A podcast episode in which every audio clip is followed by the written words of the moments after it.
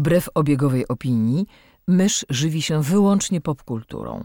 Jest zwierzęciem stadnym, które lubi dzielić się tym, co znajdzie ze światem.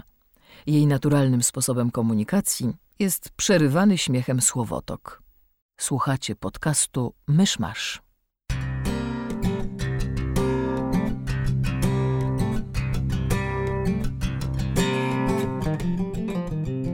Drodzy słuchacze, jest poniedziałek, 24 października 2022. O, zacznę to od początku.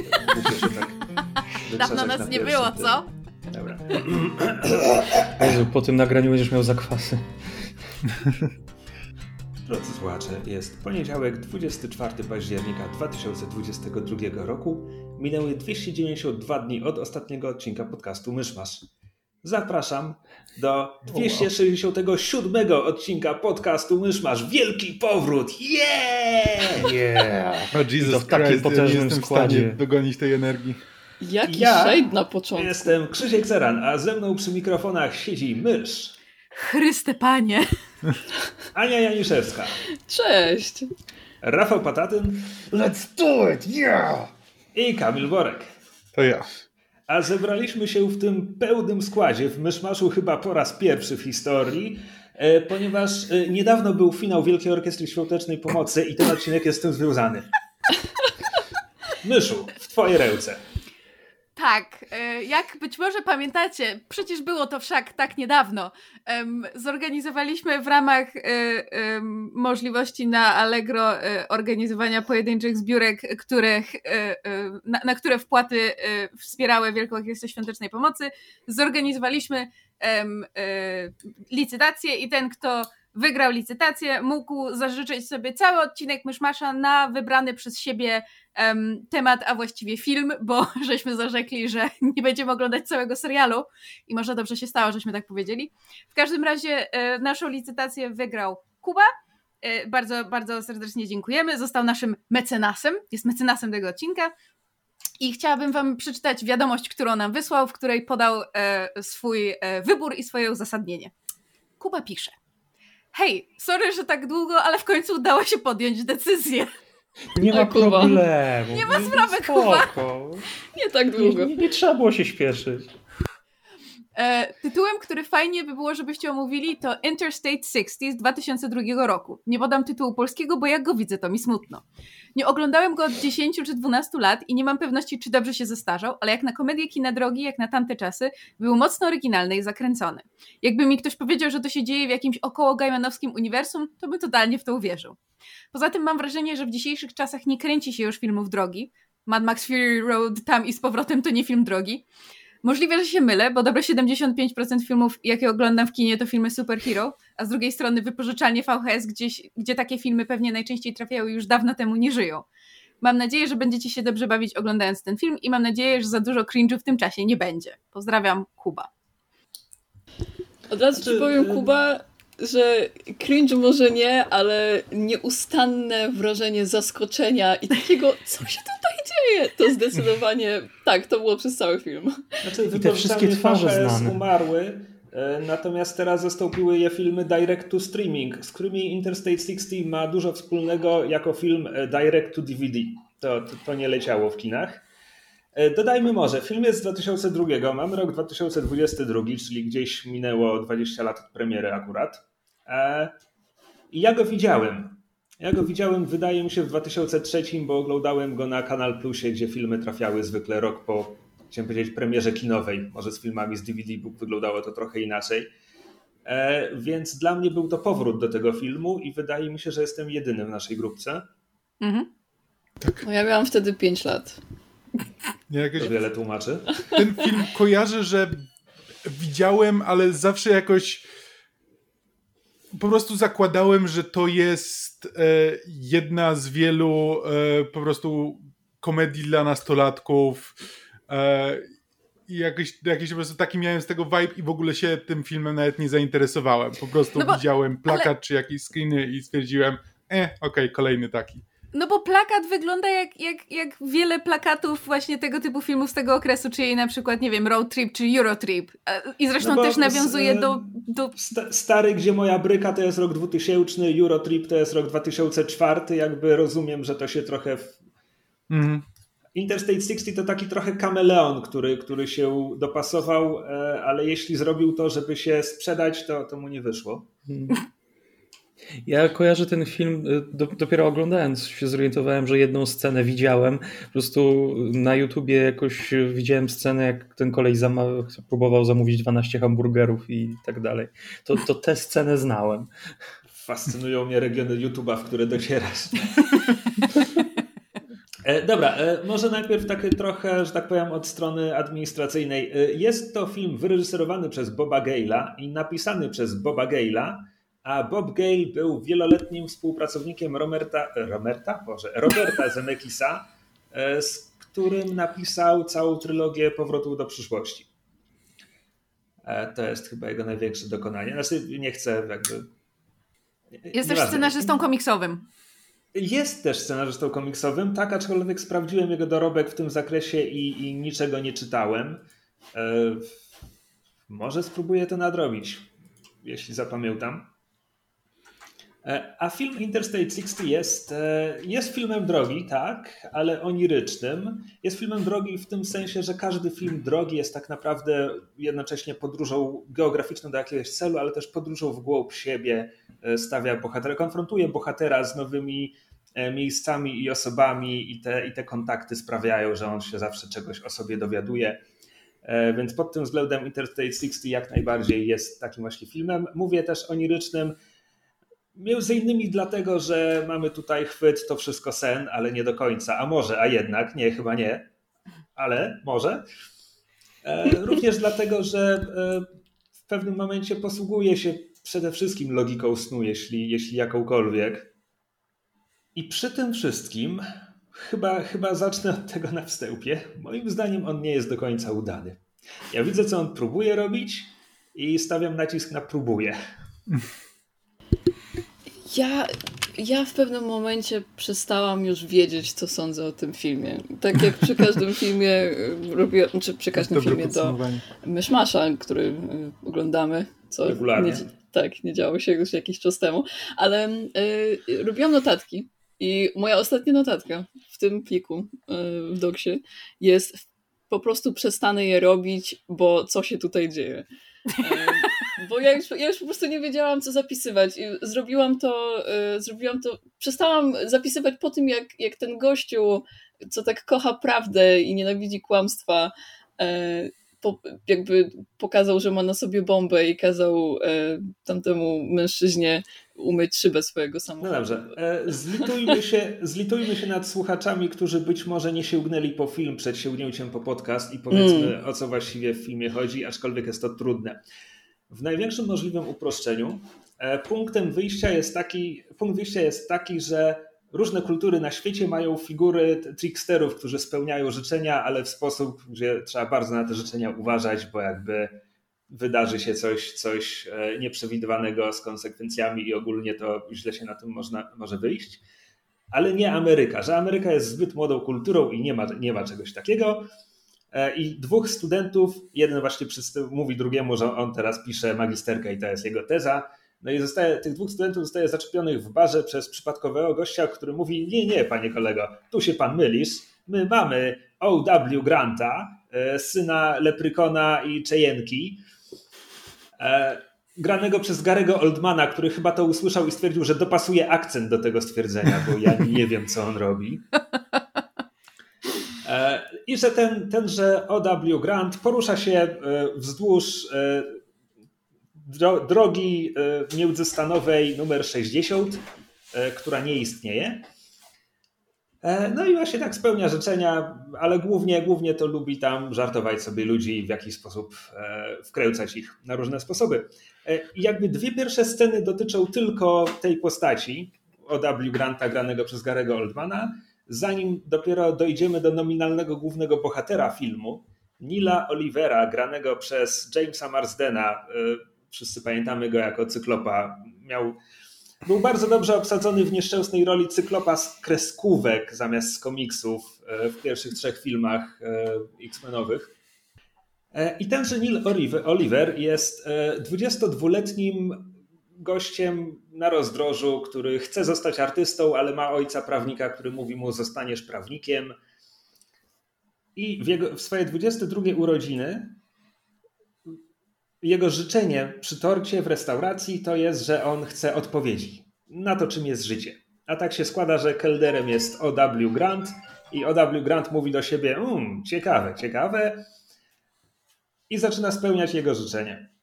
I poprzez krótki splot wydarzeń Neil dostaje fuchę. Fucha jest taka, że ma zabrać paczkę do miasta Denver, nie Denver, Denver, do którego trzeba dojechać nieistniejącą drogą numer 60. E, I ta fucha zrealizuje jego życzenie. Ta podróż sprawi, że on dostanie odpowiedź na życie. A jeszcze po drodze, jeden z pierwszych przystanków, e, on się zatrzymuje po autostopowicza, którym jest sam O.W. Grant który wręcza mu prezent urodzinowy i jest to, mój Boże, 8-ball. Amerykanie mają taki gadżet, kula, którą jak potrząśniesz, to wyskakuje jakaś losowa odpowiedź. Zadajesz kuli pytanie i losujesz jedną z 15 generycznych odpowiedzi w rodzaju zapytaj później, y, odpowiedź niejasna. No. I kula, kula wygląda jak Billa numer 8, czarna Billa z kręgli. Netfu. Bilaka. kręgli. W tym uniwersum może to były kręgle. Kto ich tam wie. Z bilarda. No więc początkowo wydaje się być może, że odpowiedzią Nila jest właśnie kula, która odpowiada na wszystkie jego pytania. W praktyce to ta podróż będzie odpowiedzią na jego pytania. I on rusza w tę drogę, zatrzymując się w dziwnych miejscach i spotykając jeszcze dziwniejszych ludzi. E, a przy okazji jeszcze e, sam sobie wmawia, że na końcu tej podróży spotka e, swoją wymarzoną dziewczynę, czy powinien powiedzieć wyśnioną dziewczynę, bo on widzi twarz w snach i ją maluje jako ten niespełniony artysta, a potem zaczynają też widzieć na billboardach, tylko że tylko on widzi te billboardy. A w skrócie, w skrócie o to chodzi w filmie, tak? I potem praktycznie każda pojedyncza scena to jest zamknięty epizod, właśnie jakieś dziwne miejsce, dziwna osoba prawie nie są powiązane ze sobą, nie licząc tego, że człowiek, o którym wspomniała Ania, który kocha prawdę, nie znosi kłamstw, zostaje wyciągnięty dwie sceny później w innej lokacji, e, żeby pomóc Nilowi wyplątać się z pewnej sytuacji. Co jest fajnym chwytem i chciałbym, żeby było tego w tym filmie więcej, bo byłby wtedy może ciekawszy.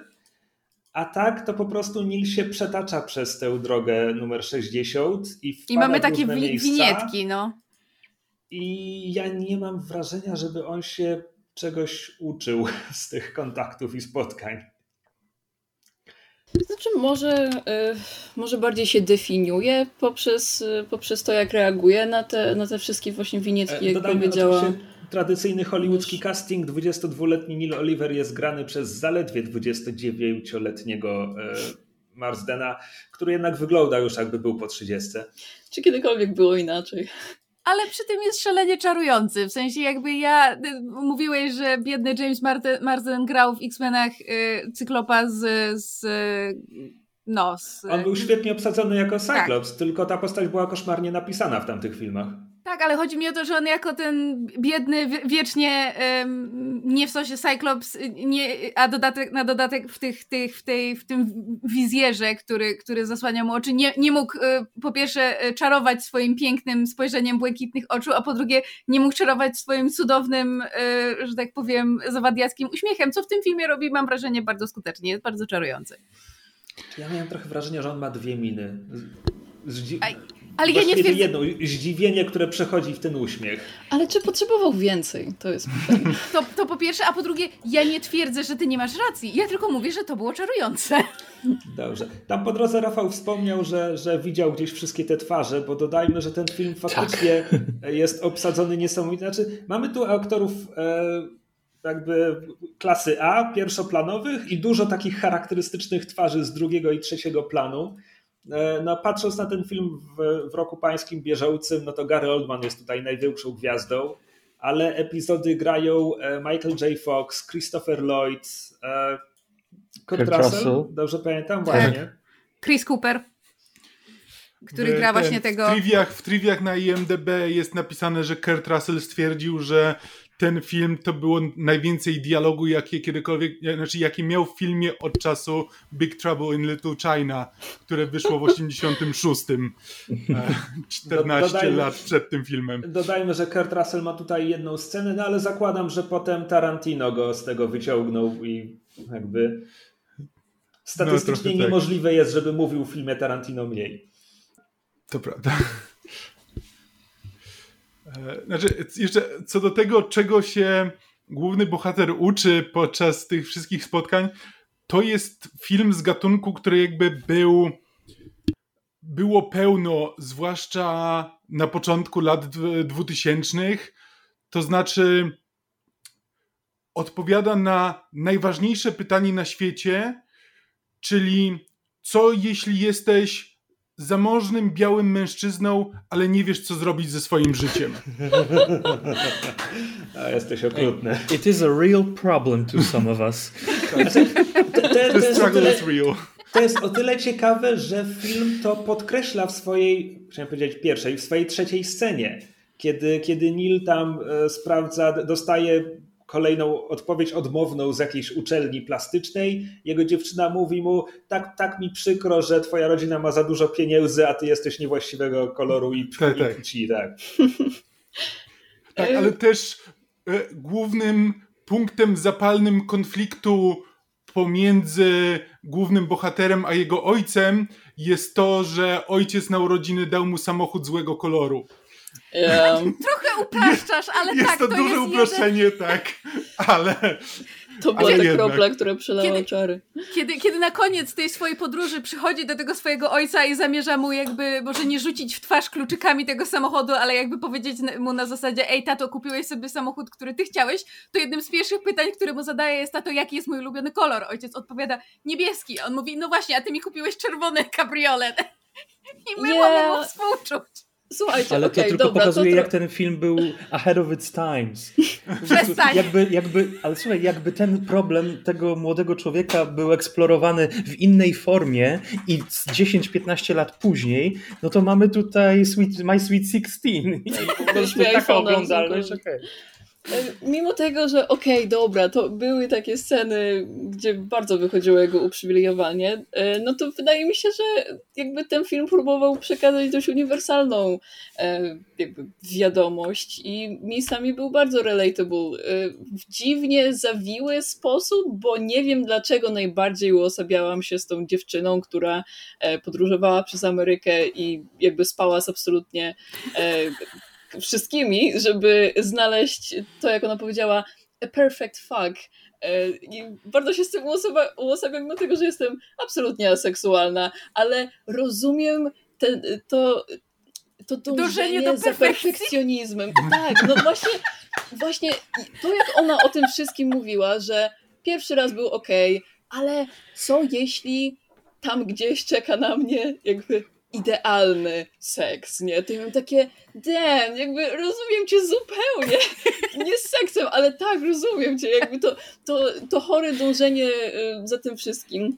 Zresztą to, jak się do tego ustosunkował główny bohater, stwierdzając, że y, jakby ten idealny stosunek, do którego dążysz, to jest ten, którego nigdy nie będziesz mieć, y, jest, jest bardzo prawdziwy, chociaż też z perspektywy czasu, no bo jednak to jest ten film no, 20 lat temu on powstał, to teraz może ta wiadomość wydaje się trochę taka. Mm, ta, taka, może nie, nie na siłę, taka, o, myślisz przez to o życiu, inne takie, bo jak najbardziej te, te rzeczy są, są prawdziwe i jakby bez względu na, na wiek można się z tym uosabiać, ale wydaje mi się, że że widziałam już po prostu wiele innych e, filmów, książek i memów Poczekaj, na internecie, e, które mówią tym samym. pytanie, bo zaczęłaś teraz od tej, tej, tego prostego morału, tej prostej wiadomości, którą chce przekazać ten film.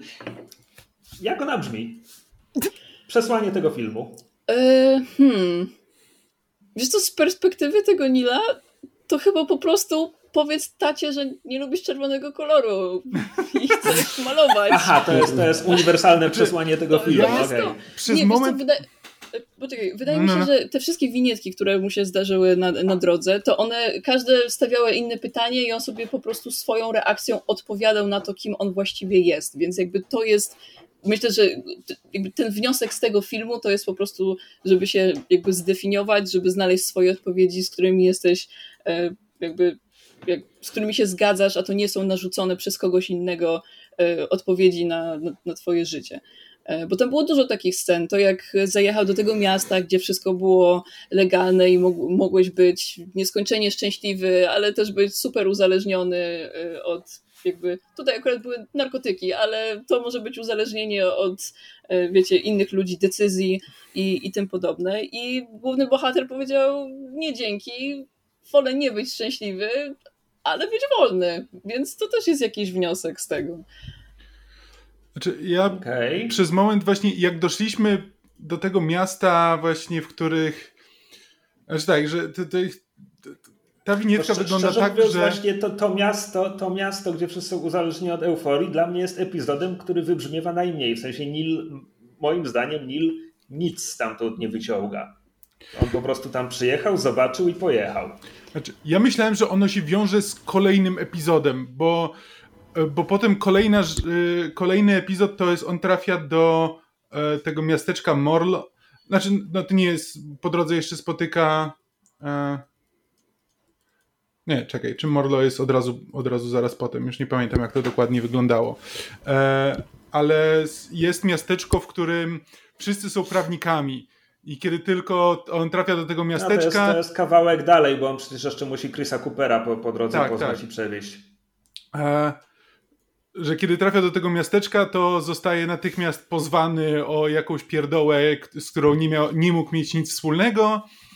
E, no ale musi, musi teraz się obronić, więc e, więc zasadniczo musi, zostaje tam wtrącony do więzienia i tak dalej. I przez moment miałem takie, że okej, okay, może ten film chce być taki o systemach kontroli, o tym właśnie jak e, młodzi ludzie się jakby odnajdują w świecie i jakby jak, jak działa na nich system, czego od nich wymaga, że jakby z jednej strony mo możesz właśnie oddać się rozrywce, ale wtedy, y, no ale wtedy masz związane ręce co do tego, co możesz zrobić dalej ze swoim życiem oprócz tego.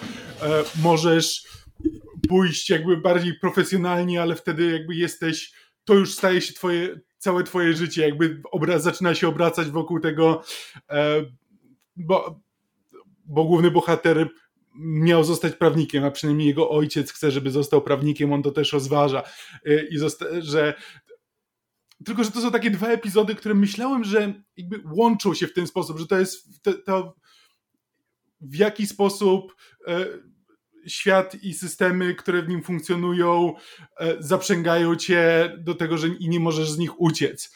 Ale to są dwa epizody, które nie mają nic wspólnego z całą resztą filmu z kolei, więc e, trudno mi jest wyciągnąć z tego jakby jakiś większy wniosek. Film stawia tezę na początku, kiedy Christopher Lloyd e, podszywając się podlega. Christopher Lloyd gra tutaj drugą taką istotę trickstera, jak się potem okaże, kuzyna postaci Gary Goldmana. Więc e, Christopher Lloyd podszywając się pod lekarza bada wzrok bohatera, prezentując mu coraz szybciej karty Stanley. Bohater ma tylko mówić, jakiego są koloru, w sensie karcianego koloru, nie czy są czerwone czy czarne. No i odpowiada coraz szybciej, coraz szybciej, coraz szybciej. No i na końcu jest bardzo zadowolony z siebie, po czym Christopher Lloyd mówi mu ty bałwanie i pokazuje, pokazuje wtedy kamerze, że pokazywał mu talię kart, gdzie e, piki są czerwone, są czarne, a czarne. piki są czerwone. Tak, po czym, po czym dodaje, że jakby małe dzieci, które nigdy nie grają w karty, rozwiązują ten test bezbłędnie, ale, ale my wszyscy żyjemy tak bardzo, mamy ugruntowane myślenie tymi torami, tak bardzo przyjmujemy to, widzimy to, co spodziewamy się zobaczyć, e, więc zastanów się, gdyby tak otworzyć oczy, co możesz ujrzeć, jaki świat jest tak naprawdę. To z jednej strony, tak, to jest, to jest dobre przesłanie, jakby nie, przy, nie przyjmuj niczego od tak, kwestionuj rzeczywistość, pewnie. E, dzisiaj niestety nazywa się to redpilizm i spotyka idiotów w internecie. Więc jakby może też nie można za bardzo otworzyć oczu, bo, bo wylecą. A, Tylko, że potem film nawiązuje do tego praktycznie tylko w epizodzie z Muzeum Falsyfikatów, gdzie jest Muzeum Podrobionych Obrazów, gdzie wszyscy krytycy mówią, no widać, o, to w ogóle nie ma, nie ma polotu Sezana, to przecież to Van Gogh byś kręcił się w grobie, gdyby to, gdyby to zobaczył. E, po czym bohater dowiaduje się, że to są wszystko oryginały, tylko ich właściciel chciał je sprzedać komuś, kto doceni ich piękno, a nie zadufanym jakby arbitrom elegancji, którzy, którzy tylko, dla których liczy się tylko to, że, że muszą być drogie. E, no więc tak, więc jakby to przyglądanie się temu, jakie, czy, czym rzeczy są tak naprawdę, wraca tylko tutaj. Ale jest też druga teza, którą film mm. jakby parokrotnie nam y, serwuje, y, głównie wszystko, chyba poprzez co możliwe narrację. musi się wydarzyć. Tak, że wszystko, co możliwe musi się wydarzyć, że jakby wszystko jest niejako nieuniknione. Bo, bo, bo jest nieskończona, nieskończona ilość jakby e, powiedzmy e, scenariuszy czy, czy, czy możliwości rzeczywistości, więc prędzej czy później pojawi się taka kombinacja, która, która wydaje się niemożliwa, ale tak naprawdę jest nieunikniona. I jakby co to w takim razie, i jakby nasz bohater nam to narratoruje, więc to nie jest tak, że słyszymy to z offu głosem właśnie, nie wiem, O.W. Granta, który jako trickster to by jeszcze miało sens, bo on też wpływa na rzeczywistość. Nie, słyszymy to głosem naszego narratora Nila Olivera, więc jest takie, okej, okay, czyli twoim wnioskiem na koniec tej podróży życia, którą odbyłeś jest to, że właściwie niby cały film y, jest ci pokazywany, że musisz dokonywać wyboru i, i, i musisz jakby pogodzić się z tym, że dokonałeś jakiegoś wyboru i teraz żyć tym dalej, a nie wszystko kwestionować i zastanawiać się, która droga jest właściwa, bo tak to się możesz zastanawiać bez końca, ale jednocześnie serwujesz nam tezę, że właściwie żaden twój wybór nie ma znaczenia, dlatego że wszystko, co się ma wydarzyć w twoim życiu jest nieuniknione, więc jakby mam wrażenie kłócących się tez i to jest trochę to, co mi E, w pewnym sensie przeszkadza, bo jakby to, że, że te winietki nie, nie do końca do siebie przystają i że to jest trochę właśnie takie oniryczne i, i, i trochę rozmyte i ten cringe, który wynika z tego, że to jest film sprzed 20 lat i to takie uprzywilejowanie tego białego, prawda, cis bohatera, który jest z dobrej rodziny. Okej, okay, spoko, ale to, że mi się to na koniec nie zgrywa, to jest to, co mi trochę znaczy, przeszkadza. Znaczy, ja myślę, że są dwie interpretacje. Ja się z tobą zgadzam, że ten film ma trzy tezy na krzyż i dlatego one się zderzają w filmie i nic z tego nie wynika. E, interpretacja bardziej przychylna filmowi byłaby taka, że on specjalnie jest napisany tak, żeby każdy, kto szuka, mógł tutaj znaleźć coś dla siebie i skupić się na tym wątku, który, który e, jemu, czy jej, czy jenu się, się spodoba najbardziej. Mhm. E, moim zdaniem Moim zdaniem to zbyt przychylna interpretacja. Znaczy, Swoją dla mnie... mówisz, mówisz, że film nakręcony 20 lat temu, ale on ma w sobie taką głęboką przaszność i estetykę lat 90. Bardzo. No, umówmy się, to jest 2000, rok 2000, y, wyszedł w 2002, prawdopodobnie był pisany wcześniej. Y, twórca, biorąc pod uwagę powrót do, że jest twórcą też powrotu do przyszłości, ma tendencję do takiego nostalgicznego patrzenia wstecz. Wiele filmów, które wyszły na przełomie y, roku 2000 były jeszcze mocno kulturowo i społecznie jakby umiejscowione w latach 90., więc to wszystko ma sens. Jakby ten film jako całość widzę wszystkie, wszystkie drogi, które do niego doprowadziły. Znaczy, dla mnie... Test, to, yy... Dobra, okej. Okay. E, za, za dużo nas mówić. Ten, ten podcast jest za mały dla naszej piątki. E, Jeszcze Ania za bardzo się nie rozgadała. Więc nie, nie, mówcie, mówcie. Bardzo ciekawią mnie wasze nie, bo Dla mnie jakby podstawową tezą tego filmu, e, która wydaje mi się najbardziej konsekwentna w kontekście tego, to jest to jest proste, ale zasadniczo to jest pochwała Gapiru, że po prostu jako młody człowiek potrzebujesz chwili, żeby zejść z torów, które jakby są ci wytyczone, mieć trochę własnych doświadczeń i na podstawie tego dopiero wtedy zdecydować, co byś chciał dalej robić. Że w innej sytuacji jesteś po prostu wtłaczany w coś, co, czego sam nie wybrałeś, i nie bardzo nawet jesteś w stanie spojrzeć na swoje życie na tyle z zewnątrz, żeby dostrzec, e, w co się pakujesz. I po prostu to jest taki najprostszy i który wydaje mi się najbardziej konsekwentny morał tego, że po prostu i, i skierowany konkretnie do młodych ludzi, że po prostu znajdź dla siebie chwilę po to, żeby spotkać trochę ludzi, porozmawiać, poznać trochę świata, a potem dopiero zdecydować, kim tak naprawdę chcesz być. To jest. Fajnie. No? Fajnie, przesłanie tego filmu jest takie, że fajnie jest urodzić się w sytuacji życiowej, w której możesz sobie pozwolić yep. na gapier. Co mówię jako człowiek, który spełnił gapier w Chinach i tak było fantastycznie. tak, no. Dlatego mówię od początku, że no to jest jakby to jest film skierowany do bardzo konkretnej grupy osób, do których filmy na, na początku lat 2000 jakby były w dużej mierze skierowane. Jakby tego typu historii e, było całe mnóstwo właśnie o młodych ludziach, którzy po prostu mogliby robić wszystko. To nie jest to, że mają pozamykane drogi. Po prostu nie wiedzą, którą z nich wybrać.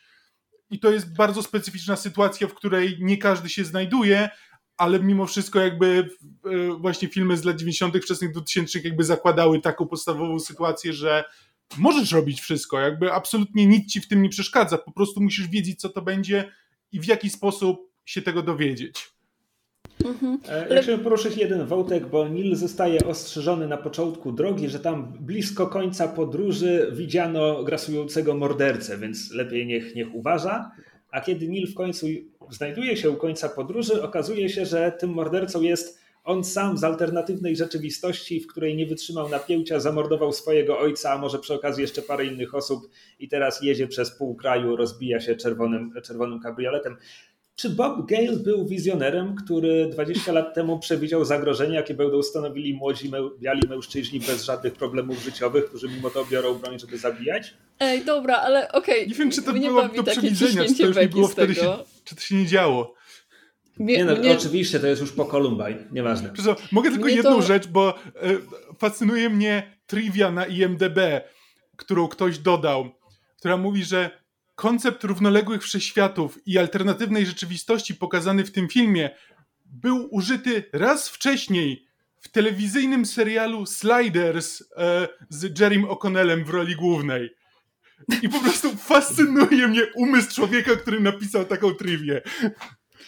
Widziałem na, tę Na świecie mamy jednego fana Interstate 60, który utrzymuje y, tego... Dla mnie to jest właśnie fan Sliders, który, tak. który podkreśla, że to było tam i tylko tam. Nie, no to jest, to jest, ten, to, jest ten, to jest ten y, ekwiwalent, y, wiecie, tego gościa z memów, który widział tylko jeden film i jest to Boss Baby i potem porównuje wszystko do Boss Baby, to ten koleś widział tylko Sliders i porównuje do Sliders wszystko, co widział. Nawiasem Aniu, mówiąc, ci przerwałem. Nawiasem mówiąc, widziałam Boss Baby i chciałabym zrobić myszmasza o tym. Proszę, nie, porozmawiajmy Aniu, nie. nie.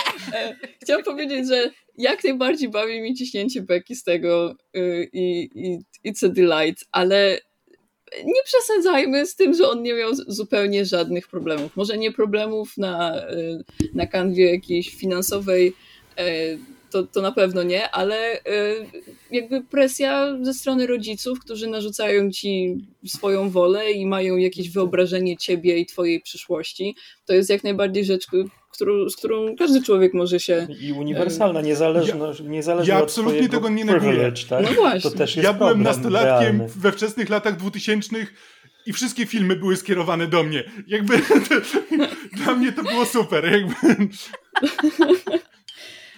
ja się jakby, widziałem w każdym filmie. Jak, jak mówimy o tym filmie, to y, można dużo dyskutować na temat y, samej, y, samego przekazu, ale co sądzicie o tym wykonaniu? Bo film, on jest właśnie, przez to, że jest taki winietkowy, to momentami, jak dla mnie, przynajmniej miałam takie wrażenie, że on jest miejscami bardzo teatralny, że po prostu scena się zaczyna, wychodzą postaci, mówią swoje kwestie, często jakby swoje jedyne kwestie w całym filmie, bo ten film ma tendencję do tego, że wprowadza jakieś, nie wiem, 7-8 postaci, które nigdy później się nie pojawiają, co jest też, wydaje mi się, cechą po prostu tego, tego kina drogi. Ale ta teatralność mnie bardzo często prowadziła do jakichś takich porównań typu, że, że kojarzy mi się to trochę na przykład z e, Rosencrantz i Guildenstern nie żyją, który jakby, to, to, to jest sztuka, ale też jest film z Garem Oldmanem, nawiasem mówiąc. Rewelacyjny film, dodajmy. No, bardzo tak. dobry, jeden z, jeden z moich ulubieńszych. No, nawiązałam do niego na maturze. W każdym razie, wow, lans na maturę. Ale, ale też do Hitchhiker's Guide to Galaxy też mi się z tym skojarzyło. Dzięki. Cichy burn w tle. Rafał, Rafał ja wiem, gdzie mieszkasz. Ja widzę, twój, ja widzę twój blok przez okno. Uważaj, bo kiedyś tam ci cegło wpadnie przez okno.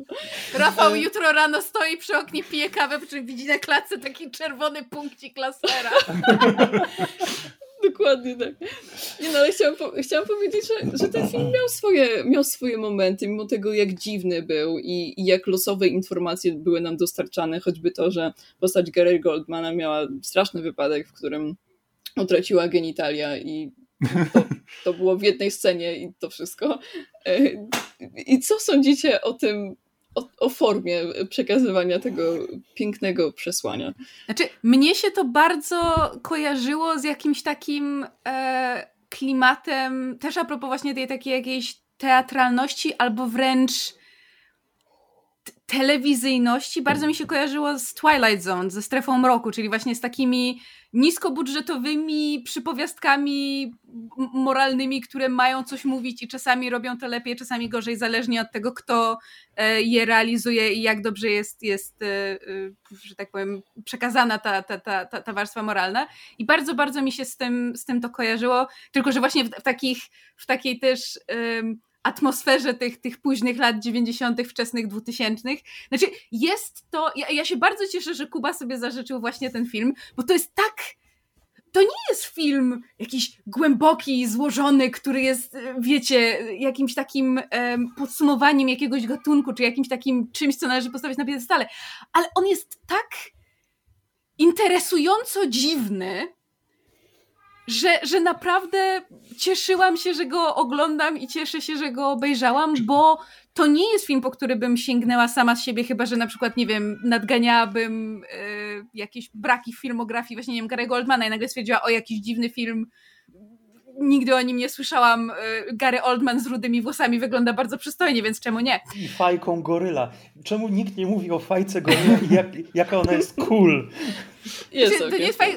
nie wiem, czy to jest gorel, to znaczy na pewno to jest wyszczerzona małpa. Ja natychmiast miałam skojarzenie z kolei z, z małpią łapką z, z ten, z, z Edgar Allan Poe, prawda? Dobrze mówię? Nie. Kto... Nie wiem, o czym. Czyja jest małpia łapka? Na pewno była w Simpsonach. Nie, na pewno małpy. Na pewno małpki, tak. Nie, to jest oryginalnie to jest, to jest, to jest książka. William Wymark Jacobs, przepraszam, okay. pomyliłam. jest. Nic mi to nie mówi. E, no, a czy, trivia na IMDb... Jeszcze ja miałem zawsze pytanie. Pytanie, czemu, że... czemu małpia gory... O, sorry.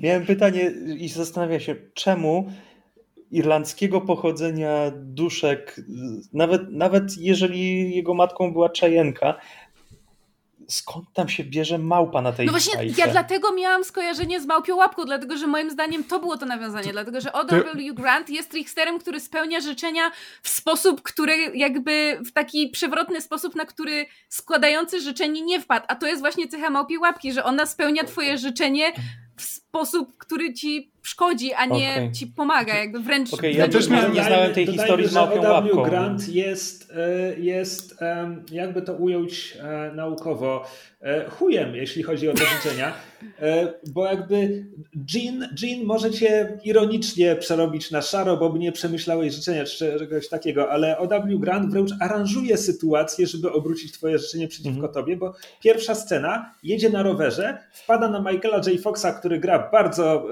no, zapracowanego biznesmena, który w, w, tym wypadku traci telefon i jest wściekły, ale wyciąga O.W. Granta spod pełdzącej ciężarówki, ale stracił telefon, więc cała praca na nic, jest, jest spłukany, wszystko się sypie i wrzeszczy w niebiosa życzę sobie, żeby to się nigdy nie wydarzyło. Po czym O.W. Grant upewnia się, czy to jest jego życzenie, a słysząc odpowiedź twierdzącą, widzimy tę scenę jeszcze raz i O.W. Grant nie wpada na niego na rowerze, po czym Michael J. Fox wysiada z auta i wpada pod tę ciężarówkę.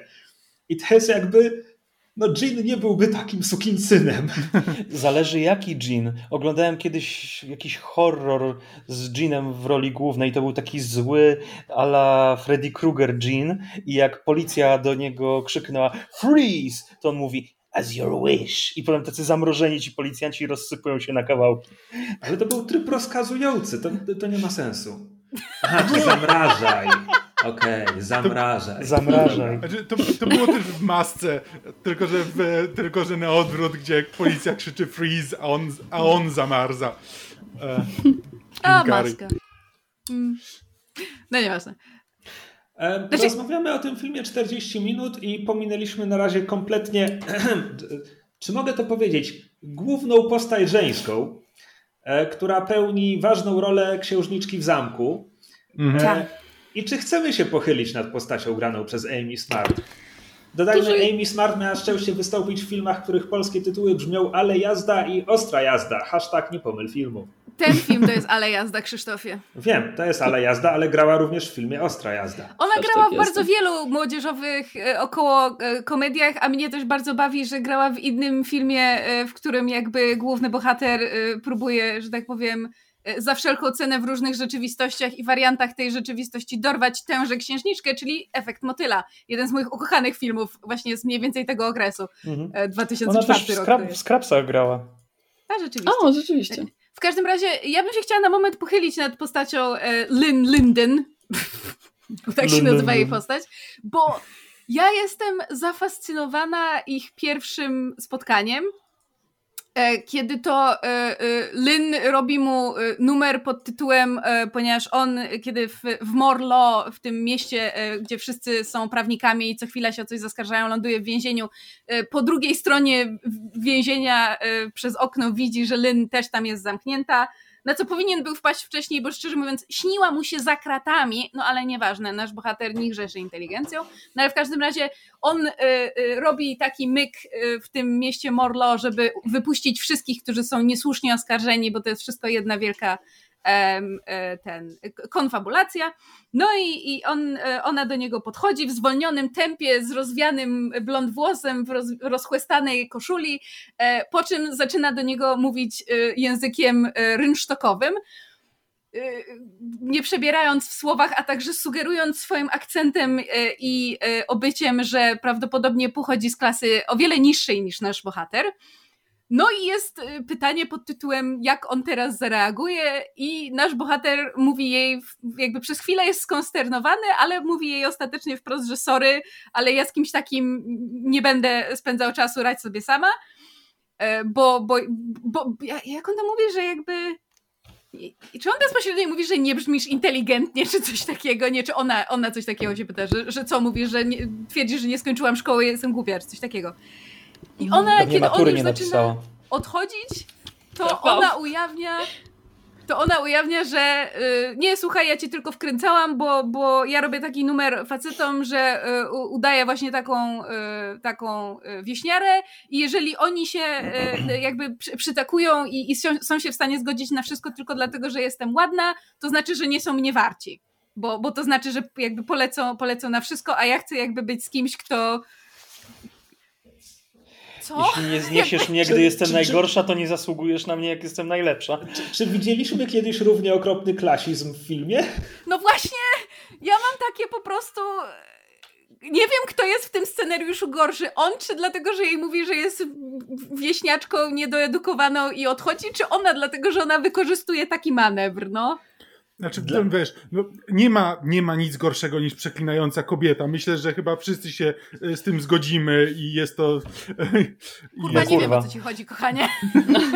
nie, no to, to jest taki typowe... Znaczy, to, to jest taki... Mam wrażenie, że to jest wręcz lustrzane odbicie tego, tej sceny z tą dziewczyną, która szuka idealnego seksu, gdzie jakby to jest niemal dokładnie ten sam schemat, gdzie jakby e, on, on będzie z nią szczery i szczerze jej powie, że jest do dupy i że, że cała jej osobowość jest, e, jest zepsuta moralnie i etycznie e, i tym zyska sobie jej szacunek. I prawdę mówiąc, to brzmi trochę jak jak ci wszyscy pick-up artyści i negging i nie wiem, po prostu te, te, miałem, tak, miałem tak duże skojarzenie właśnie z neggingiem, że po prostu trudno mi było te sceny jakby traktować jakkolwiek pozytywnie. Znaczy, Dodajmy, ja się... bo to się jeszcze wiąże e, ze sceną z postacią Chrisa Coopera, który miłuje prawdę i tełpi kłamstwo, który na stacji benzynowej zostaje zaczepiony przez bezdomnego, który ma na kartonie napisane będę pracował za jedzenie. I Chris Cooper mówi mu, będziesz pracował za jedzenie? Oto jabłko, jedzenie umyj szybę tego samochodu. A gość mu mówi, no nie, stary, nie zrobię tego. I ta sytuacja eskaluje do momentu, jak wspominała Ania, gdy Chris Cooper rozchełstuje koszulę, okazuje się, że jest owinięty dynamitem, ponieważ ma raka płuc i nie zależy mu na życiu, w związku z czym on tu zaraz wysadzi wszystkich w promieniu 100 metrów, chyba że ten bezdomny tę szybę umyje. I Chris Cooper jest postacią pozytywną tej sceny i wróci potem, żeby uratować bohatera w mieście kłamiących prawników. I to jest kurde straszne. Mhm. No. Tak. W sensie, mimo tego, że to jest straszne w realnym życiu, absolutnie okropne itd., to była moja ulubiona postać w tym filmie. Tylko, tylko przez comedic timing tego wszystkiego nie, to... i to, jak on absolutnie na serio brał każdą deklarację. Znaczy, Chris Cooper jest fantastycznym aktorem, on to bardzo fajnie odgrywa, ale wiecie, mhm. jest powód, dla którego ja się śmiałam, jak Krzysiek powiedział, że Bob Gale przewidział, e, wiecie, współczesnych inceli, którzy zabijają, bo, bo, bo, bo się nie przespali z dziewczyną, która im się podobała. Jakby, jak się zastanowić nad pewnymi aspektami tego filmu, it tracks. W sensie, no jakby właśnie... To, to chciałbym... Ten film mówi o relacjach damsko-męskich, no. Chciał, chciałbym dorzucić jeszcze jeden wątek interpretacyjny, bo to jest film o 22-letnim bohaterze, który jakby no jest już dorosły, ale zasadniczo dopiero w tę dorosłość wchodzi. To jest jego wejście w dorosłość, ta podróż. Interpretacja, którą chciałbym zasugerować e, zgromadzonemu szanownemu towarzystwu, jest taka, że Bob Gale miał jakieś 50 lat realizując ten film. Dla mnie to nie jest film o wejściu w dorosłość, to jest film o kryzysie wieku średniego. I te wszystkie, co by było, gdybym pojechał tamtą drogą, każda moja dziewczyna jest reakcją na poprzednią. 22-letni chłopak ma taką hmm. jakby świadomość swoich związków. Dla hmm. mnie to jest film o kryzysie wieku średniego. Okej, okay, okej. Okay. Tylko, okay. że jakby autor, autor w ramach self-insertu wrzuca, nie wiem, młodszą wersję siebie, czy, coś takiego. To jest znaczy... ciekawa teoria. Można o tym napisać na maturze. Krzysiek, może w końcu ci się uda. What? I don't know. Znaczy, ja, ja, ja jestem zafascynowana e, po, po, postaciami kobiecymi w tym filmie, dlatego że umówmy się, to było 20 lat temu, filmy z tego okresu i zwłaszcza ten jakby właśnie e, nie chcę tego nazwać nurtem, ani nawet podgatunkiem, bo to, bo to nie było nic establiszowanego przez kogokolwiek, tylko po prostu w tamtym okresie takie filmy wychodziły, była jakaś taka koniunkcja sfer, um, ale tego, tego typu e, traktowanie postaci kobiecych w, w, w, w, kinie, w filmach tamtego okresu, w serialach zresztą też, było, było nagminne. I fakt, że tutaj jakby mamy tak, mamy, ma, pojawia się obecna dziewczyna Nila, która jest um, palącą zioło e, leserką, która ciągle go namawia do, do, do tego, żeby palił z nią. Jest jego siostra, która jest chyba właściwie jedyną w miarę pozytywną i normalną postacią, która jakby go wspiera w jego, w jego marzeniach artystycznych i nie jest jakaś super zrzędząca. Jest mama, która oczywiście się zgadza z tatą i, i, i mówi, że powinien robić karierę jako prawnik potem się właśnie, po, jest ta dziewczyna z marzeń, czyli ta właśnie Lynn Linden na koniec, która, która się okazuje tą księżniczką w zamku, którą nasz bohater e, ma szansę zdobyć. Jest ta napalona e, kobieta, która szuka idealnego seksu, którą nasz bohater spuszcza po brzytwie, a potem jeszcze robi jej brzydki numer razem z O.W. Grantem. Potem jest ta matka w tym e, mieście, gdzie narkotyki są legalne, która swój, szuka swojego syna i z rozpaczy, że ten syn jest uzależniony i nie chce je znać, ona również bierze ten narkotyk i postanawia zostać w tym mieście jak jakby w ten sposób poniekąd z nim być, ale niejako zaprzepaścić swoje życie. Mamy, co tam jeszcze mamy? E, mamy e, panią prawnik z miasta prawników, która też jest tylko, tylko jednym i jakby próbuje, e, znaczy ten, no, robi, robi numer naszemu głównemu bohaterowi. I jeszcze jest po drodze ta właścicielka tego muzeum, e, ten. E, fałszywych falsyfikatów. Tak, fałszywych falsyfikatów, która jakby nominalnie jest pozytywną postacią, no ona jakby podtrzymuje pamięć po swoim mężu i jego, jego życzenia właśnie, żeby wystrychiwać snobów na, na, na, na dudka.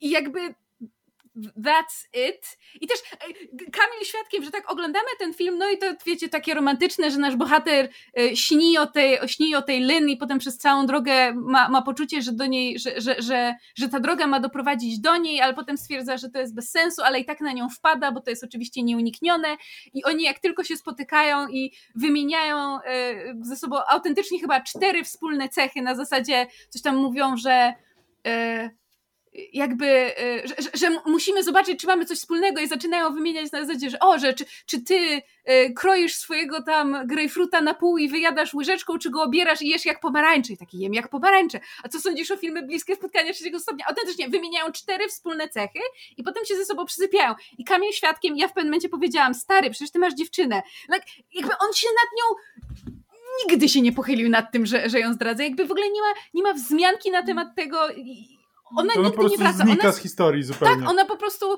on w momencie, tak jak Krzysiek wspominał, że, że nasz bohater w pewnym momencie bardzo samoświadomie mówi, że każda jego kolejna dziewczyna jest reakcją na poprzednią, to jest ostatni moment, w którym on w ogóle wspomina o tym, że ma, że ma dziewczynę i ten wątek nigdy potem nie wraca. I abstrahując od tego, jak postacie kobiece są w tym filmie e, ujęte i że ja mam do nich bardzo mało sympatii w tym momencie, ale podoba mi się interpretacja Ani na temat dążenia do perfekcjonizmu. To jest ta interpretacja, która mi się podoba. To, to ja też nie jestem w stanie współczuć bohaterowi, który po prostu, e, wiecie, podczas road tripu zdradził swoją dziewczynę, bo, bo pojawiła się kolejna lepsza. No nie, no sorry, nie to było, to było słabe, ale chcę powiedzieć, że mężczyźni też nie są o wiele lepiej traktowani w tym filmie. Jakby wszyscy albo są przedstawieni jako troszeczkę głupi, ale jednak charming, e, albo e, są tak dziwni, że nie da się ich w ogóle rozpatrywać na serio jako, jako postać, która mogłaby istnieć. Więc e, może ten film po prostu źle traktuje absolutnie wszystkich. Podoba mi się to, twoje dążenie do równouprawnienia, Aniu. Jest bardzo nie, inkluzywny w swojej shitowatości dla wszystkich. Jak, jak oglądałam ten film, to nawet się nie skupiałam na tym, jak konkretnie kobiety są, są traktowane tutaj, bo po prostu byłam byłam, no cały czas zadawałam sobie pytanie, co się tutaj dzieje w ogóle, co, co to jest? Jakby rozumiem, do czego dążą, ale dlaczego w taki sposób po prostu. Hmm. Więc teraz wasze, wasze interpretacje właśnie związane z tym, e, no, z traktowaniem kobiet e, są dla mnie nowością, więc jakby próbuję je teraz na bieżąco sobie rozpatrywać. Szczerze mówiąc, moją ulubioną, e, ulubioną winietką i taką mam wrażenie najbardziej kompletną i najbardziej jakby samostanowiącą, którą można by właściwie wyciąć i właśnie puścić jako osobny odcinek Twilight Zone albo czegoś takiego, dodając parę linii kontekstu, to jest ta scena, kiedy właśnie e, Neil i e, O.W. Grant zatrzymują się w przydrożnym dinerze przy drodze 60 i spotykają tego, tego gościa z pierwszej sceny filmu, który tłumaczył naszym dwóm studentom, że, że mamy takiego trickstera w Stanach, nazywa się O.W. Grant i podróżuje wzdłuż drogi 60. I ten, czyli ten sam koleś, którego Rafał pamięta z tego klipu, że za, kolej zamawia 12 cheeseburgerów czy tam, czy tam czegoś i, i ludzie w, w dinerze robią zakłady pod tytułem ej, ale ty tego nie zjesz. No i jakby on oczywiście y, zjada te wszystkie 12 burgerów, no i potem się dowiadujemy, że on jest jednym z, z y, tych, którzy złożyli życzenie u, u O.W. Granta, że on zawsze lubił jeść, ale miał ten problem, że, że jakby zbyt szybko był pełen i, i nie miał szansy spróbować wszystkiego w menu i zawsze się czuł jakiś taki um, nieusatysfakcjonowany. No i O.W. Grant spełnił jego życzenie, że ma teraz żołądek bez dna, ma czarną dziurę w miejsce żołądka. No i nasz bohater się go, się go pyta, Um, czy, czy bior... A, i, i ten facet mówi, że teraz musi jeść jakby takie posiłki złożone z 12 cheeseburgerów 7 do 8 razy Więcej dziennie. Było. Tak, że, że, że to jest bardzo drogi biznes i dlatego on właśnie jeździ z miejsca na miejsce i robi takie przekręty, gdzie jakby w ten sposób zdobywa pieniądze na to, żeby móc się w ten sposób żywić. I Neil się go pyta, czy nadal lubisz jedzenie? I koleś mówi, nie, teraz to jest męczące. I jakby to, to, to wszystko to jest idealna, cudowna winietka na temat be careful what you wish for, co jakby jest w pewnym sensie motywem, który się w tym filmie przewija, biorąc pod uwagę życzenie, jakie złożył Neil i, i postać O.W. Granta. I jest we mnie jakieś takie fascynacja i cieszę się, że Kuba też do tego nawiązał w swojej, w, w, w swojej wiadomości, wspominając o jakimś takim gaimanowskim uniwersum, no bo postać O.W. Granta, tego, tego trickstera, który istnieje w Stanach, w tym młodym kraju, który nie ma jeszcze za dużo własnej mitologii, jest czymś takim bardzo amerykańscy bogowie. Ale i, i, i podoba mi się myśl, że że Stany, jakby koncepcja tego, że Stany są tym młodym krajem, który nie ma jeszcze dużo własnej um, mitologii folkloru i, i wiele musi wymyślać, ale wiele jest też zaczerpniętych z, jakby z wierzeń i z kultury imigrantów, którzy przez, przez stulecia e, ten kraj e, jakby mm, przyjeżdżali do tego kraju, zaczynali go nazywać domem. Jest dla mnie tak fascynujące, ale fakt właśnie, że ten film jest tak białocentryczny w tym wszystkim i że właśnie e, wy, wykorzystuje tę te, te, te kulturę tych imigrantów, którzy ten kraj w pewnym sensie e, pomogli stworzyć na zasadzie no O.W. Grant jest synem Leprechauна i Cheyenki i potem po prostu już tyle, wytłumaczenie. Co ciekawe, Dodajmy, że film znajduje czas na to, żeby wprowadzić na jedną scenę postać Magical Negro. E, tak. Kolega z pracy z magazynu Nila, który jakby wykłada mu swoją prostą filozofię szczęśliwego życia. Czy są inni czarni bohaterowie w tym filmie? Mm, nie. Może gdzieś Chyba nie. Nie. Chyba nie. Nie. Nie, nie z dialogami. No właśnie. E, jedyna. Tak, wszyscy się zgadzamy, że jest to film z lat, z początku lat 2000. 20 lat temu to naprawdę nie było tak dawno temu. A jed... Tak, jedyna... ale cała rewolucja kulturalna i poprawności się w tych czasach później wydarzyła, więc na każdy film z tamtych czasów możemy nałożyć nie, tę nie, kalkę i mieć o czym gadać przez, przez ten. Poczekaj, nie. E, przede wszystkim pierwsza, pierwsza rewolucja poprawności politycznej to są lata 90. E, a przede, przede wszystkim pierwszy, pierwszy odpór prawicy przeciwko zwariowanej poprawności politycznej to są lata 90. Co e, najmniej. Jedyna inna niebiała postać, którą kojarzę, to jest, e, to jest latino bezdomny, który, który nie chce pracować Mimo, o, mimo że y... dobry, dobry Chris Cooper mu oferuje jabłko. On jest, on jest czy, właściciel, czy właściciel tamtej stacji y, benzynowej nie był przypadkiem jakby Azjatą? Tak, Azjatą. Azjatą. A, tak. tak. Ma dwie kwestie. Yeah. E, no ale tak, no. no. Specyficzny film.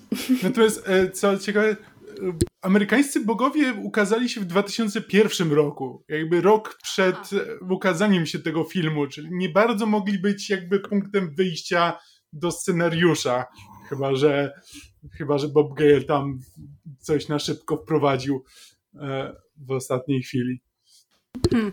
Jeszcze, e, skoro mówimy o takich trochę przestarzałych rzeczach w tym filmie, to jeszcze tuż przed tą sceną z, z dziewczyną, która szuka idealnego seksu, e, chyba rzucili parę, parę żartów na temat what? Are you gay? Czy coś w tym stylu, więc to też było takie hmm, hmm, ja filmy sprzed 20 lat. Tak, i zresztą ta, ta właśnie ta, ta, ta dziewczyna, jak za pierwszym razem, jak, jak Neil odrzuca jej awansy, to się pyta, co jesteś gejem? I takie. Yeah, nie, yeah. może po prostu mu się nie podobasz, no. Yeah.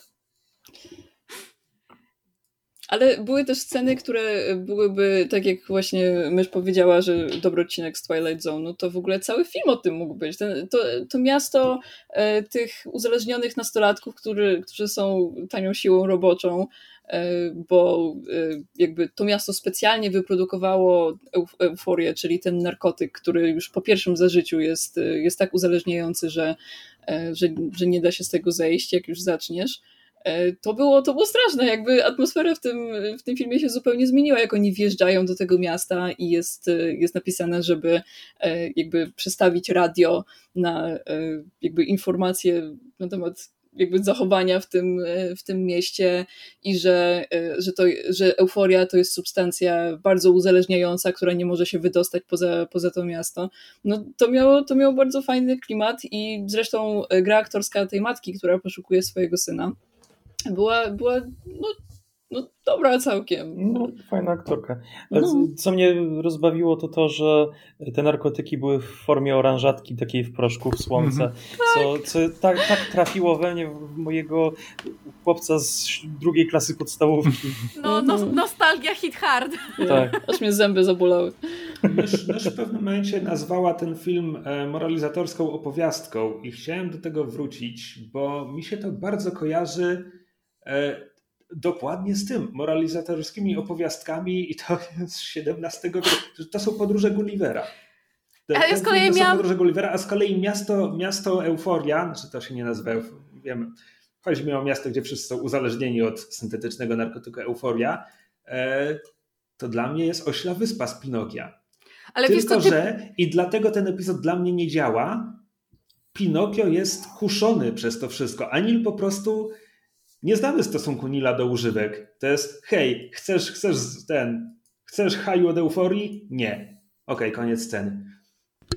Znaczy nie no, znaczy yeah. widać, że on jest bardzo y, poruszony i ale w jakiś też sposób zdegustowany y, zachowaniem tej matki, kiedy jakby kiedy widzi, jak ona bierze po raz pierwszy tę euforię i widać, że ona jest szczęśliwa, ale wiemy też, że to jest wpływ tego narkotyku i jakby, że ona całe swoje życie zaprzepaszcza.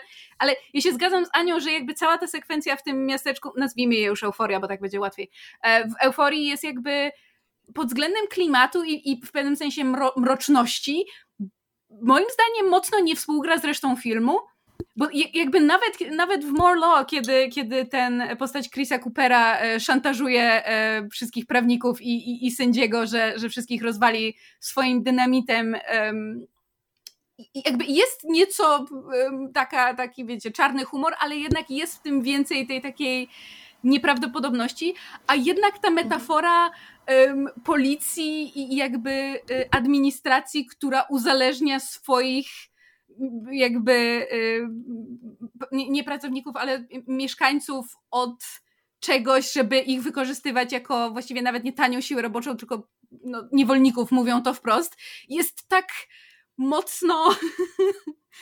Wiesz, można to porównać do tego, jak wielkie korporacje wykorzystują nas do pracy Ale ja właśnie dla swojego mówię, zarobku, jest... dając nam tylko strzały dopaminy generowane przez social media i popkulturę. Ale ja właśnie o tym mówię, że to jest jakby, to jest nieco zbyt hits a bit too close to home, a jakby jest pomiędzy, wiesz, winietkami o kobiecie, która szuka seksu z każdym przydrożnie napotkanym facetem oraz y, kolesiem, który... Przygodnie. Przydrożnie też. Ale... Cicho. A, a pomiędzy facetem, który, wiesz, y, walczy o prawdę, grożąc ludziom, że ich wybuchnie. Jakoś tak miałam jakiś taki duży dysonans, ale Krzysiek, ty wspomniałeś o, o podróży Gullivera, a ja z kolei w pewnym momencie miałam skojarzenie też ze względu na jakby taką fragmentaryczność i epizodyczność. Jeszcze dalej, nie, nie że porównuję wielki, do wielkich dzieł e, kultury, ale opowieści canterburyjskie. Jakby to też są moralizatorskie opowieści, jakby umiejscowione w, oczywiście w ówczesnych ramach kulturowych i czasowych, ale tu mamy taki takie opowieści canterburyjskie 2000. Jeszcze tylko chcia, chciałbym wrócić do tego, co Krzysiek powiedział, że jakiemu zaproponowali te narkotyki, powiedział nie i tyle. To jest po prostu zobrazowanie just say no, just say no z naciskiem na just. On tylko powiedział nie i tyle. Słuchajcie, jego dziewczyna paliła, może on już miał wyrobione zdanie na ten temat. Znaczy, no właśnie Słuchajcie, brakuje jakiegoś odniesienia do jego osobowości i do jego mhm. problemów. Po prostu to w żaden sposób się nie odnosi do niczego, co o nim wiemy. Nieprawda, no właśnie, no bo... nieprawda. To, co Ania właśnie powiedziała, to, że jego dziewczyna ciągle go namawia do tego, żeby on z nią zapalił i zapomniał i się rozluźnił i po prostu był szczęśliwy, przestań myśleć o swoich problemach i on jej konsekwentnie odmawia, to się teraz wpasowuje w tę w te winietkę o euforii. To na pewno była jego dziewczyna, a nie jego siostra? To była jego nie, dziewczyna. One, one były, były bardzo podobne, ale to była jego dziewczyna. A, dobra. Mhm. E, chciałbym zaprezentować ciekawostkę, tym razem z Wikipedii, ponieważ e, wydanie DVD zawiera usunięte sceny i może one nam coś powiedzą. E, Wikipedia wymienia pięć takich usuniętych scen. Nie do końca rozumiem, co myśmy obejrzeli, bo pierwsza, którą wymienia, to że Neil, e, zanim ruszy w podróż, idzie do e, biura pomocy drogowej, szukając informacji, gdzie jest ta autostrada. I ta scena była w wersji, którą obejrzeliśmy. Mm-hmm, no właśnie. Więc nie wiem, czemu tutaj jest wymieniona jako usunięta. Potem jest w jakiś sposób rozszerzona wersja człowieka z czarną dziurą w żołądku, ale znowu tutaj też jest powiedziane, że ta ostatnia rozmowa z nim, kiedy on mówi, że już nie cieszy go jedzenie, że to niby też jest usunięta scena z wydania DVD, a była w naszym filmie. Ale dalej. E, Neil spotyka się ze swoim ojcem w jego biurze, mówiąc, że nie chce utknąć w. Jezus Maria, pigeonhole po angielsku. Jak to powiedzieć? Tak, że nie, nie chce utknąć w szufladce, a ojciec mówi mu, że cały świat jest w szufladkach, nawet głodujący artyści, i że są dobre szufladki i złe szufladki, i lepiej utknąć w dobrej szufladce. Tego nie było w filmie, który obejrzeliśmy, prawda? Nie przypominam sobie. Nie. Ja też sobie nie przypominam, aczkolwiek nie wiem, w którym momencie byłaby ta scena, no ale to brzmi jak coś przed podróżą. Na początku podróży y, ktoś dzwoni do Nila na telefon wbudowany w aucie, ale on nie przyjmuje połączenia i narracja mówi nam wtedy, że ostatnia wolność, jaka pozostała człowiekowi w XXI wieku, to odłączyć się od komunikacji. Wow, głębokie. Okej. Okay. Wracam, wracam do mojej tezy, że to film o kryzysie wieku średniego napisany przez 50-latka. I wreszcie ostatni, i dlatego za, zacząłem cały ten epizod, bo ostatnia scena jest, nie powiem, że kluczowa, ale odpowiada na pewien brak, który wytknęliśmy filmowi. Po opuszczeniu szpitala na końcu filmu Neil zrywa ze swoją dziewczyną, która nazywa go frajerem e, i że głodujący artyści to wymysł poprzedniego wieku. Więc ta postać tam wróciła jednak. Hip, hip, hura. Co, co na to powiesz jako głodująca artystka? czy, ja czy jesteś wymysłem poprzedniego wieku? Tak, nie, no Głodująca no. artystka no. pani dyrektor. Nie, no jest ciężko, ale znaczy, wiecie co, no trudno mi się odnosić, tak? Czasy, w których ten film był nakręcony nie do końca były moje, więc y, nie umiem się ustosunkować. Żyłaś. Wiesz co, żyłam, ale miałam 5 lat i nie mieszkałam w Ameryce, więc to, to, to może być dla mnie problem w odczytaniu tego detale. filmu. I nawet nie umiem prowadzić, więc jak ja mogę w ogóle kino drogi rozpatrywać?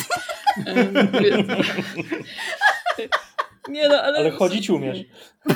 Słuchaj, jak miałam 5 lat? Nie no, chyba mam. Coś tam, coś tam się przeszło. Pięciolatka po przejściach. Dostałam czerwonego kabrioleta na urodziny. Moje życie jest Ale musiałaś się nogami odpychać po bokach. O, teraz mam wizję takiej małej pięcioletniej Ani w takim różowym kabriolecie. Się odpycha nóżkami. Miałam bardzo dużą przerwę między zębami. Mogłam tym normalnie sterować kierownicą. Dobra, czy mamy Ja też. Czy mamy jakieś finalizujące wnioski na temat tego filmu? Czy ja bym chciał podkreślić tylko, że jakby wbrew wszelkiej krytyce, jakby jaką mam wobec tego filmu, jakby znaczy w ogóle jakby standardowy, to, że ja coś krytykuję, to nie znaczy, że mi się nie podoba. Jakby staram się podchodzić krytycznie do rzeczy, które oglądam, niezależnie od tego, czy jakby, czy, czy są dobre, czy niedobre, jakby ten, ale ale ten film mi się bardzo przyjemnie oglądało. E, jakby nie jestem mhm. pewien, czy zostawił mi jakąś myśl, z którą, którą będę musiał przetrawić na przyszłość, czy cokolwiek z niego wyciągnę, ale to było bardzo miło spędzone. Wow, prawie dwie godziny. Byłem przekonany, że to było, że to jest krótszy film. E, mhm. które po prostu jest ten film na tyle dziwny, że przynajmniej jest to coś, czego się często nie spotyka. A przy tym wystarczająco dobry, żeby, y, żeby to były, nawet te kolejne epizody były wystarczająco przyjemne, nawet jeśli nie składają mi się w jakąś mm, pełną, świadomą całość. Zgadzam się z tym. Ja bardzo podobnie. Mhm. Wiesz, to nie ma tak, że, że, że, że jest dobrze, jest niedobrze. W popkulturze cenimy ludzi. tak, historie, film to jest opowiadają... trochę taka przemowa skryby z Asterixa. to najlepiej jest... go można tak podsumować. Zaskakująco prawdziwy. Mamy Jeśli chodzi odcinka. o moje podsumowanie, to ja muszę powiedzieć, że pamiętałem go dużo gorzej niż mi się wydawało. W sensie wyda... zapamiętałem, e, zapamiętałem Nila i jego podróż, czerwony kabriolet i ironiczne spełnianie życzeń Garego Oldmana. Pamiętałem kilka winietek, ale nie pamiętałem w ogóle jak, jak dochodzi do podróży i też myślałem, że ostatecznie y, okazuje się coś trochę innego. Natomiast pamiętam, że te 20 lat temu, i to jest trochę w kontrze do mojego wniosku, że to jest film o kryzysie wieku średniego, bo kiedy oglądałem go, załóżmy, że to był 2003, czyli miałem 16 lat, to wtedy to faktycznie do mnie przemawiało. To jakby patrz na to, jaki świat jest naprawdę i nie zakładaj, że będzie taki, jak się spodziewasz. To są takie proste wiadomości, które faktycznie mogą trafić do młodego człowieka. Przynajmniej wydaje mi się, że wtedy, kiedy byłem młodym człowiekiem, do mnie trafiły. Nadal jesteś młodym człowiekiem. E, oglądając go teraz, dostrzegam głównie wady.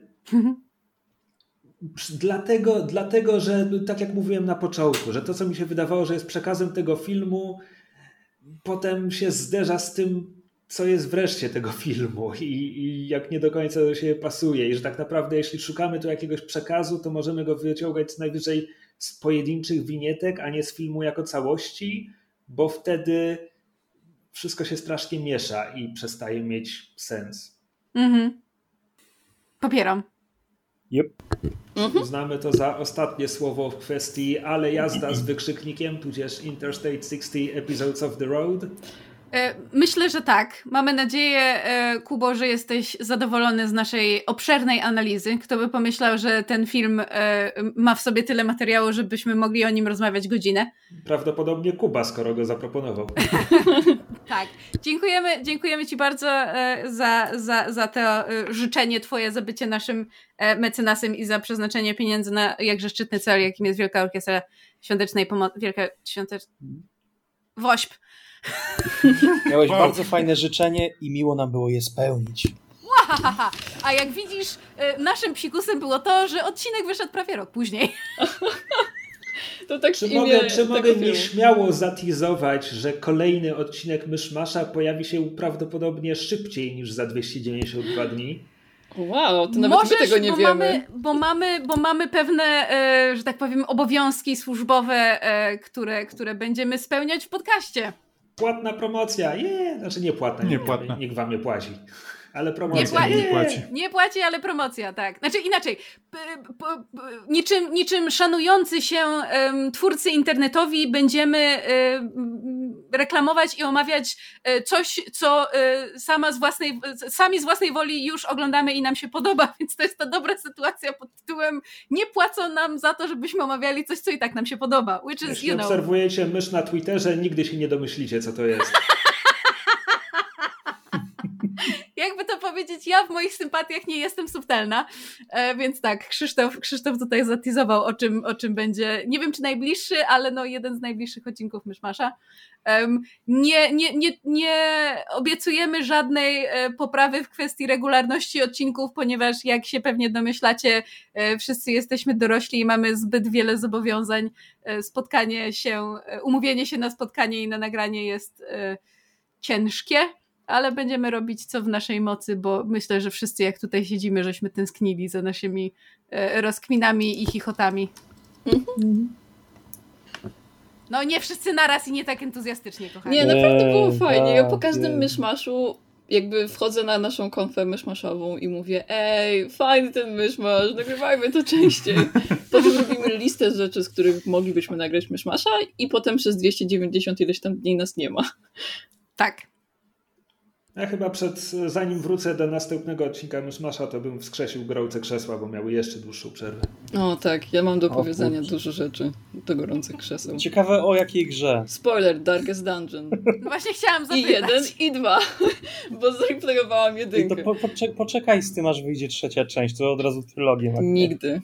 Ja, ja tylko mogę zakomunikować, że jak e, e, grupie e, moich znajomych osób, które z tego miejsca pozdrawiam, bo wiem, że nas słuchają, po, zatizowałam, że myszmasz wraca, e, to wszyscy się bardzo ucieszyli i były również pytania, a kiedy gorące krzesła, więc y, y, mogę wam zakomunikować, że macie ludzi, którzy na was bardzo czekają i, i chętnie posłuchają, co macie do powiedzenia, a może to być cokolwiek.